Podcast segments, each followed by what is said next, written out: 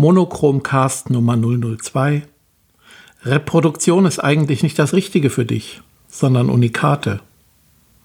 Von Frank Weber am 8. Dezember 2016. Liebe Schwarz-Weiß-Gemeinde, ich danke herzlich für die zahlreichen und anregenden Reaktionen auf die erste Folge meines Monochromcast. Die Überschrift bezieht sich weniger auf Reproduktionsmedizin und die Entwicklung der Arten, als vielmehr darauf, dass für die meisten das alte Kodak-Motto aus den 1890er Jahren weiter zu gelten scheint. You press a button, we do the rest. Genau so sieht die fotografische Praxis vieler Amateure aus. Mit dem Druck auf den Auslöser ist das Werk getan und der Drops gelutscht. Der Rest, die Entwicklung des Films, das Vergrößern und so weiter, sie gelten als Black Box, auf die man keinen Einfluss hat. Black Box, das klingt zwar nach Dunkelkammer, ist aber gerade das Gegenteil.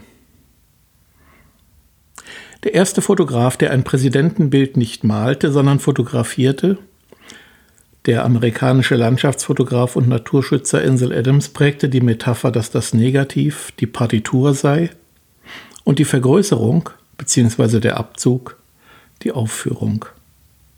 Entweder macht man das gleich selbst als Fotograf, der die Kontrolle in der Hand behalten möchte, oder man muss jemanden finden, der die eigene Bildintention und Vorstellung als Laborant umzusetzen weiß. Für das Pariser Fachlabor Picto arbeitete von 1967 bis 1997 Voja Mitrovic an den Bildern Henri Cartier-Bressons, der dort seine Filme entwickeln ließ und auch die Vergrößerungen in Auftrag gab. Voja Mitrovic hauchte ihnen die Durchzeichnung ein, die für den Stil Cartier-Bressons neben den außerordentlichen Kompositionen so prägend wurden. Mitrovic arbeitete aber auch für Josef Kudelka, Sebastião Salgado, Werner Bischoff, Peter Lindberg, Man Ray, Helmut Newton, Robert Dosneau und viele andere. Ein Spezialist im Hintergrund, gleichsam im Dunkel. Vintage Prints, also Autorenvergrößerungen oder Abzüge, sind immer Unikate. Wer sich die Skizzen Ansel Adams oder anderer ansieht, welcher Teil eines Bildes nachbelichtet, also dunkler wiedergegeben wird, und welcher Teil aufgehellt wird, wo mit hart oder weich arbeitenden Entwicklern und seit es gradationsvariable Fotopapiere gibt, auch dort mit partiellen Kontraständerungen arbeitet, der mag erahnen, welcher Aufwand in einem Portfolio von zum Beispiel 25 nahezu identischen Exemplaren einer Bildreihe steckt. Es handelt sich je um Unikate. Und sie lassen sich bei hinreichend genauem Hinsehen und Erfahrung meist auch als minimal unterschiedlich erkennen. Schließlich handelt es sich um Handarbeit.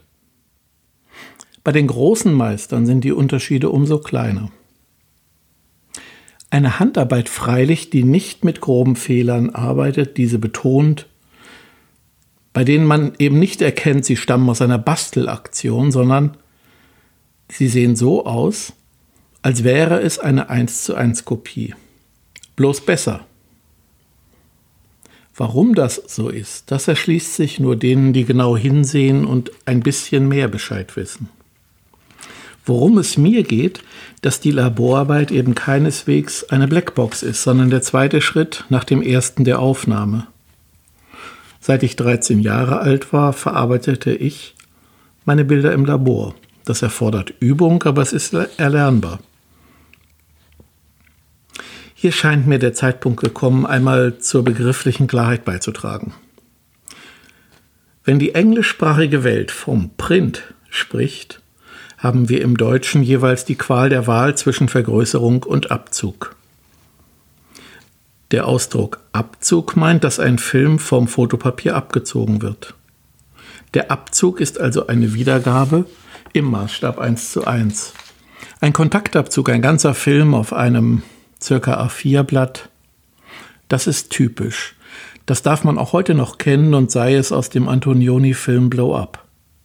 Entsprechend ist alles, was nicht im Kontaktverfahren abgezogen ist, eben eine Vergrößerung oder Verkleinerung.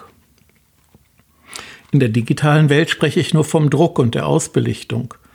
Denn eine Datei hat an sich ja keine Ausdehnung. Allenfalls wäre hier über die Sensorgröße eine Art uneigentlichen Redens von Vergrößerungen möglich.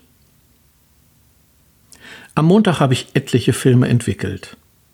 Dabei ist mir klar, dass ein Fehler alles verderben kann. Das ist nicht passiert, alles lief gut.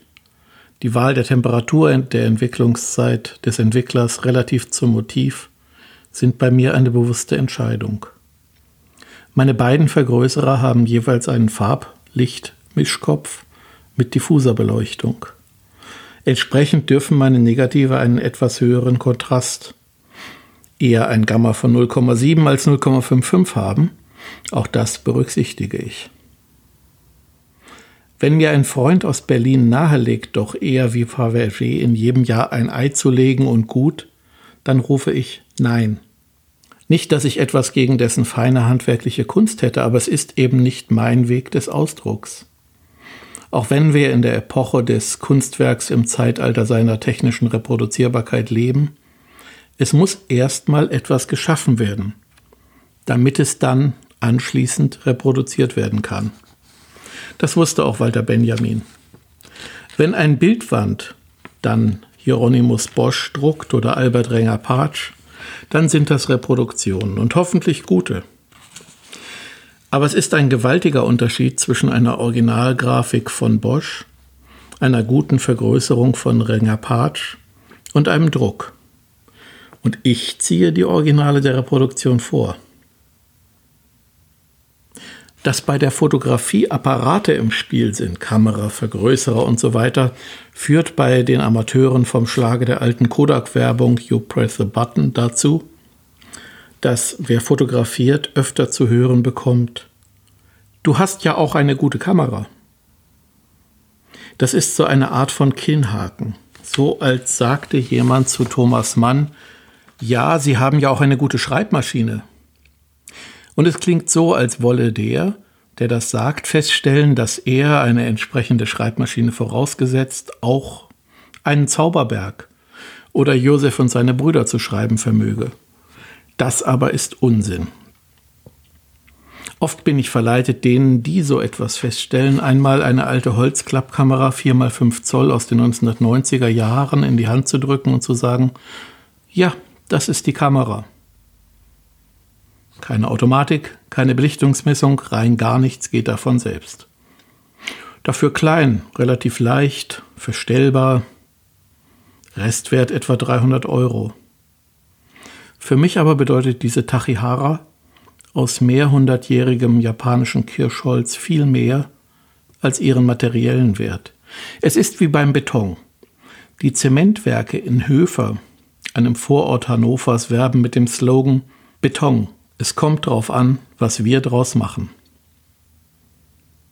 Wie weit jemand geht, das hängt davon ab, wann wir uns zufrieden geben mit dem Bild. Es geht durchaus oft viel besser in der Wirksamkeit und Aussage, in der Komposition und Tonalität. Wenn jemand mit den Bildern aus dem Großlabor zufrieden ist, okay, mir ist das recht. Meine Schätzung ist, dass deutlich unter 5% aller Fotografierenden sich für Schwarz-Weiß im engeren Sinne interessieren. Und von denen sind es vielleicht ein bis zwei Prozent, die sich für analoge Bilder erwärmen. Anders gesagt, mein Projekt ist die Nische in der Nische. Andererseits sind 0,5 bis 1 Promille beim Blutalkohol auch schon nachhaltig. Wenn auch die Schwarz-Weiß-Analogisten entsprechend nachhaltig wirken, dann wären sie nicht zu ignorieren. Einen gewissen Trend sehe ich wohl. Bei YouTube, bei Flickr, in den Ausstellungen, in Museen und Galerien. Warum aber tun wir uns das an? Warum stehen wir stundenlang im Finstern, atmen Essigsäure-Duft aus dem Stoppbad ein? Weil ein schwarz-weiß Barytbild mit nichts zu vergleichen ist. Außer vielleicht mit manchen Edeldruckverfahren. Aber die sind nicht weniger mühsam, noch teurer und auch nicht weniger ungesund. Für Farbbilder, auch die habe ich früher selbst zu Papier gebracht, tue ich mir das lange nicht mehr an, weil ich nämlich die Kontrolle am Rechner nicht missen möchte. Wenn man farbig arbeitet, dann gibt es eigentlich nur zwei Möglichkeiten. Entweder Dia, also Unikat, oder digital. Aber bei Schwarz-Weiß sehe ich in allen Drucken keine Alternative zum analogen Barytbild. Und das gilt insbesondere dann, wenn diese Bilder vom Mittelformat oder Großbildnegativ stammen. Diese Bilder sind mir aller Mühen wert. Damit schließe ich meinen zweiten Monochromcast und danke fürs Zuhören. Beim nächsten Mal spreche ich über meine ersten Aufnahmen aus meinem Fotoprojekt, für sechs Monate je einen Film pro Woche zu belichten und zu entwickeln. Wer also mehr wissen möchte, möge den Monochromcast abonnieren oder gelegentlich wiederkommen. Vielen Dank.